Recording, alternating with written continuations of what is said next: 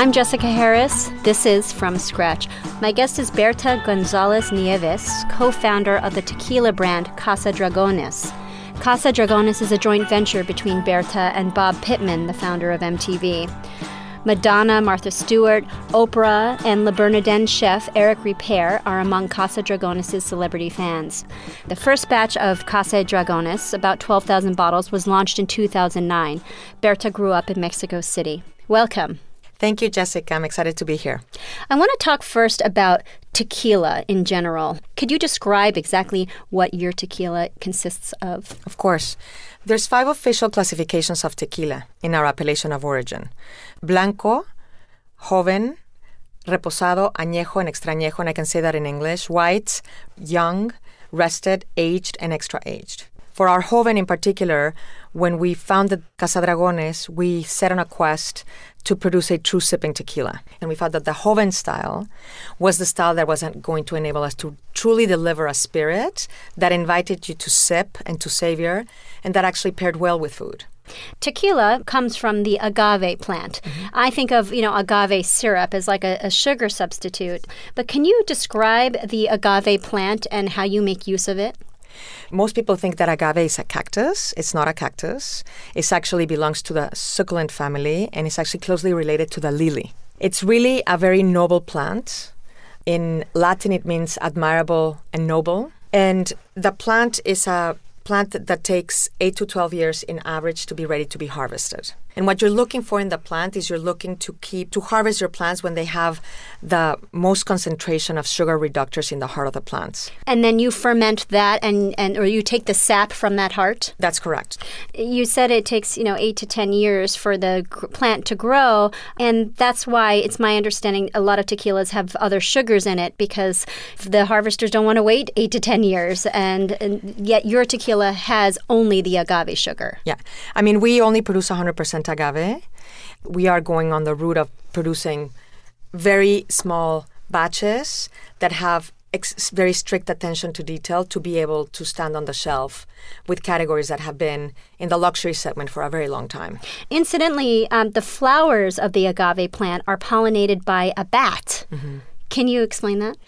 There's the plant is pretty incredible. It has a, a diversity of ways of reproduction the plant actually clones itself from its root and grows hijuelos mm. that then grow around the plant, and you wait on average one or two years to actually take the hijuelo and then plant it in a new field. That is the most traditional way of, uh, uh, in our category, mm-hmm. of actually reproducing the plant. If you let the plant grow its uh, stem, which is a 15 to 20 feet long stem that grows a very beautiful white flower at the end, uh, those that is the that is a plant that's pollinated by bats. Do you have an agave plant in your apartment? I don't have an agave. I've tried it, but the the plant really is looking for the right temperature. One of the most important factors is a nighttime climate mm. because it's a MAC type plant that does its photosynthesis at nighttime. So it's probably not a coincidence that this nocturnal plant is pollinated by a nocturnal animal. That's correct. I want to switch to your bottling. Can you describe for those who don't see it what the bottles look like and how they're made? When we founded the company, we wanted to really sell Mexican craftsmanship. We uh, tried to get inspiration from all over Mexico and found an exhibit in the Museo de Arte Popular in Mexico City. And they had an exhibit specifically of the history of glass in Mexico. Uh, we found a very beautiful, a lot of work in apothecary bottles, um, and a lot of work in the uh, traditional hand engraving method of pepita. Pepita meaning small seeds. Yes we took uh, that idea and worked with a local Mexican bottle producer to produce a antique decanter but made modern. Mm-hmm. And all of this is done by hand. In, in, addition to the glass itself, which has this pepita engraving, um, it's also uh, each bottle is hand signed. Uh, can you describe that? Because we're a small batch producer, uh, we number every bottle by hand and obviously with a date of when we bottled it uh, and produced a specific batch. And, uh, and every bottle is hand signed by, we're two maestro tequileros, is Benjamin Garcia and Bertha Gonzalez. Uh, Benjamin was the first person that I, um, that I convinced to be part of the team. And when we did our first batch, we realized that we both had the same initials. His name is Benjamin Garcia and mine Bertha Gonzalez, so we didn't have to fight over who is signing the bottles.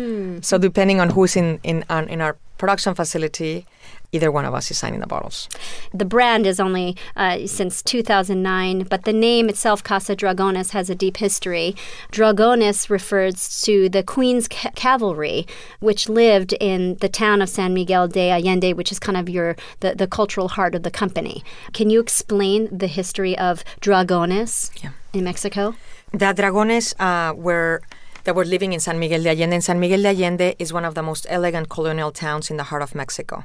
The Dragones were already four generation of Spaniards living in, in the New Spain. And they were a little bit tired of all the changes in the Bourbonic crown, as well as all the taxes that they had to pay for the crown. So they masterminded the movement of Mexican independence from San Miguel de Allende. The first conspirational meeting happened there in San Miguel. And because we're doing something, we're trying to be rebels in our own category, we got really inspired by the rebellious spirit and spirit of independence. And my uh, my business partner Bob Pittman has a house in San Miguel de Allende that actually was the stables of the dragoons. And as a nod to that inde- independent ethos, uh, you have the number 16 on your logo, which was the, the date of independence, uh, September 16th, 1810. Yes, and as well as a coincidence, that's the actual address of the house is Recreo 16. And the color of our box is actually the color of their flag. And it has these tones of blue that that's where we got the inspiration. I'm Jessica Harris. You're listening to From Scratch. My guest is Bertha Gonzalez Nieves, co founder of the tequila company Casa Dragones. Casa Dragones is known for its small batched Joven tequila, which uses 100% blue agave grown in the region of Tequila, Jalisco, Mexico. Bertha grew up in, in Mexico City. Uh, you were first introduced to tequila uh, by your grandmother, your, your maternal grandmother. Can you tell us about that? So my grandmother and my grandfather had an open house every Monday. So we all had lunch there. Lunches in Mexico are very like no one misses lunches. So every Monday everybody had their glass of tequila. So growing up, I was like, when is going to be my turn? When is going to be my turn? And I bogged and bogged and bogged and bogged until one day my grandma said, okay, that's it. It's such a family occasion, you know, to drink tequila as an aperitif before a family meal. Uh, that is so ingrained in our culture. It's really part of the fabric of, our, of the Mexican culture. We like to drink tequila for a wide diversity of reasons. Speaking of family, uh, your family uh, is one of entrepreneurs. Uh, your father and his family ran a cosmetic company, which also was focused on flavors and fragrance, right? Yes, that was very exciting growing up to have the exposure to uh, my grandfather and my father and my uncle that were entrepreneurs in the cosmetics industry. And uh, they had um, company that competed in direct sales with Avon and in retail with Maybelline and, and Max Factor. And I worked every summer there and I had the chance to discuss with my father every type of like packaging and every type of aroma and if a shampoo worked or if a cream was better. And then he sold it when I was in my before I turned 20. So I was very upset Yeah. because I thought that I could do a career there, but I will forever be thankful that I was able to find my own passion. So, how did you stumble into the business of tequila? I stumbled into the business of tequila. Um, I was selected by the Japanese government to represent Mexico in a program in Japan. And as part of my training, I got invited to visit some of the top Mexican industries to be able to speak about them eloquently. And one was a tequila category. So I spent a couple of days in Tequila, Jalisco. And after that, after the second day, I call my parents and I say, I know what I want to do. Hmm. I, I want to go into the tequila industry. And they were like, they were like, okay, you know, early 20s, maybe flavor of the month, we'll see. And it was not the flavor of the month. Well, thank you, Japan. Be- Thank you, Japan. Yeah. Uh, so you eventually got to the United States. You you got an MBA uh, from Northwestern Business School, uh, and after business school, you worked for Grupo Cuervo, which makes Jose Cuervo tequilas, and you were with them for a decade Yes. or so, um, where you basically learned the ropes of, of tequila. And when you said, "Okay, I want to start a tequila company," uh, how did you find Bob Pittman, or how did he find you to um, you know to go into this together?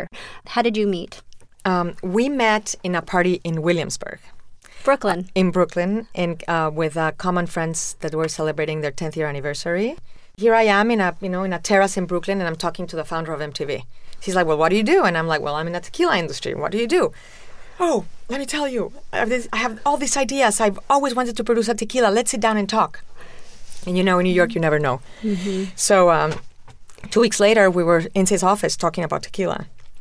And his passion, determination, entrepreneurial nature, and understanding of the Mexican culture really took me by surprise. So he had at the time his house in San Miguel de Allende. He was already spending all of his summers in San Miguel de Allende. Okay, so he had street cred. enamored, enamored by the Mexican culture and really, really serious about tequila. Sure. What are the chances? Yeah, what are the chances? From there, uh, you know, the conversations got more formal, and then I, you know, we decided to really do this business together. So I worked on a business plan and presented it to his to him and to his private equity firm, and that's how we got started. And uh, literally, they lent me an office space in in Bob's office, and I came in with at the time with my BlackBerry and my notebook, and they gave me a, no- a phone, and and we started from scratch. So, do you feel that that Bob's interest helped to escalate your seriousness about the pursuit? I mean, definitely that gave me another set of an engine that said like the, this could be happening. And we had the deal that if we were not going to be able to innovate and truly expand the repertoire, we were going to abandon the project. You know, in addition to Pittman, later investors include Jeff Bezos of Amazon, Frederic Fekkai, Tom Freston, uh, the former CEO of Viacom, and uh, Ryan Seacrest. For me, the most intriguing uh, part of this list is Jeff Bezos of Amazon. What was surprising to you about like this roster of investors? Everything about it was surprising to me. It, the, having the opportunity as an entrepreneur to have access to these incredible um, executives and brilliant minds to help me craft. So, has Jeff helped you in any way, or has any of these people kind of given you? All pieces? of them have So helped me. What are examples? Uh, all of them have helped me. I mean, Tom Freston, in one of the meetings that we had, uh, he decided to give a bottle to Oprah Winfrey for her birthday, and that opened a whole new door. I can tell you, I mean, obviously starting with Bob, Bob from like the way to so balance a balance sheet to like how do you look at a business, how do you start a business, where do you spend, where you don't spend, how do you uh, uh, build excitement with your team, having um, the chance to actually pitch uh, or share our business with Jeff Bezos and having to open all of our information for him to become an investor also makes us a much stronger and viable uh, venture. So you've certainly had a lot of support um, by just the, the celebrity community in, in terms of being fans and also your investor base. What has been harder for you than you thought? There were some times where you like when you start and you start with 12,000 bottles and you're selling bottle per bottle to one each restaurant and one each uh, retailer. And I'm talking about Mexico and the US. Right. I mean, and you are with your own like tennis shoes on the street doing this. Uh, you really don't know where that's gonna go. You know, and especially we started uh, we started producing the best product we could deliver uh, during 2009 in the middle of the recession. For $275 a bottle. Yeah. So some people were looking at us like, do you really know what you're doing? Learning to live in that realm, learning to live uh, in that area as an entrepreneur, I think at the beginning that's a tough calibration. Who were one of your earliest supporters? Which restaurants? Yeah, one of our earliest supporters was um, Le Bernardin, Eric Ripert. You know, and we continue to be very, very proud of being one of the products that they uh, that they pour there. I had the chance to meet him in a in a school event in a benefit in the Hamptons where we were serving Casa Dragones, and I was going table per table serving the product, and I was able to have a conversation with him. And then uh, he actually then paired it with chocolate truffles. So the whole exploration of actually pairing with food started with him here and with Enrique Olvera in Mexico City. Another one that we are very proud of is La Cava del Tequila in Epcot in mm-hmm. Florida. We have Thomas Keller with Per Se. Soho House was one of our early uh, adopters. Just just going back to kind of like the early days of, of actually, you know, being out in the field and harvesting the agave. Um, you brought in this maestro tequilero. His name is Benjamin Garcia, and you mentioned him before because he signs his name on the bottle just as you do, the same initials. Um, and yet he was retired, but you brought him out of retirement. Can you tell us about that? So when this was, when, when we were, yes, we're going to do this, the first person that I called was Benjamin. We had worked in a lot of projects together. We were actually marathon buddies. We were in different projects together, developing new products and so on. So I called him and said, Benjamin, I have to come and see you. Mm-hmm. He's like, okay, come over. So I came over and I said, I'm not leaving your house until you say yes. Mm-hmm. So in this project, we're going to have the chance to do everything with Dramnov doing. Mm-hmm. And if you're really going to retire, you need to retire with the best home run that you can do. You're this expert in tequila. I am not. Uh, so, how do you teach a gringo like myself to drink good tequila? Because it has this reputation of just drinking it like lighter fluid and that's it. How would you introduce one to the experience? I think um, it's really um, taking the time to sip and savor a product. So every time if you're in a restaurant and you ask for a tequila, take three three minutes to ask your waiter or your bartender to say where does this come from, how is it produced, and start really trying to see that category to where it's at today. Um, it starts with like just giving yourself three seconds of trying to savor what you're trying rather than being on a hurry.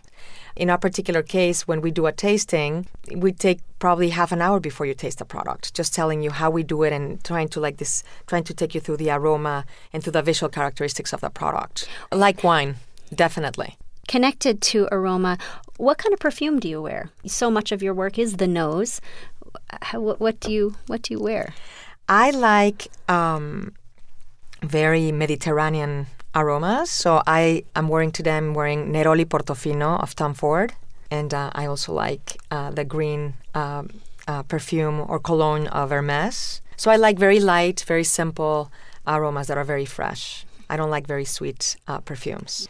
Actually, and when you are in production or when you are in a tasting, you can't wear any type of perfume or cream or anything. The kit that you use to train to be able to uh, for maestro tequileros Mm-hmm. is a kit that has all these different aromas, and you're training your nose to be able to discover them in a product. Yeah. So that then when you can sit in a table and we all have the same vocabulary. So that exercise is very similar than in a perfume. Are you ever out there in the fields, kind of uh, harvesting the heart of the tequila? Yeah, I mean that's that's the most favorite part of this business is the production process. Do I s- do I spend most of my time in the fields? I don't, but that definitely is an area that I cherish and enjoy every time I'm doing it. Just the solitude of it, just like quiet. And you said you harvest in the morning or before the sun is beating. Yeah. Can you just provide a visual? It's 5 a.m. in the morning. The sun is coming out. You have a very fresh, almost cold temperature. The noise of of the fields and the work of the jimadores that early in the morning and the smell when you're cutting and when you're harvesting is really uh, an inspiration for everything else that we do. Um, there is th- there is no machine that is involved. It's all it's all uh, physical labor. And the people that work the fields are generations of people that have been taking care of agaves for many, many, ge- 11 generations. It's the most romantic part of our process. Thank you very much for joining us. Thank you, Jessica. Thank you for having me. My guest has been Bertha Gonzalez Nieves, co founder of Casa Dragones. If you would like to learn more about the show, please visit our website at FromScratchRadio.org. You can also follow us on Twitter at Jess G. Harris or find us on Facebook. I'm Jessica Harris. This is From Scratch.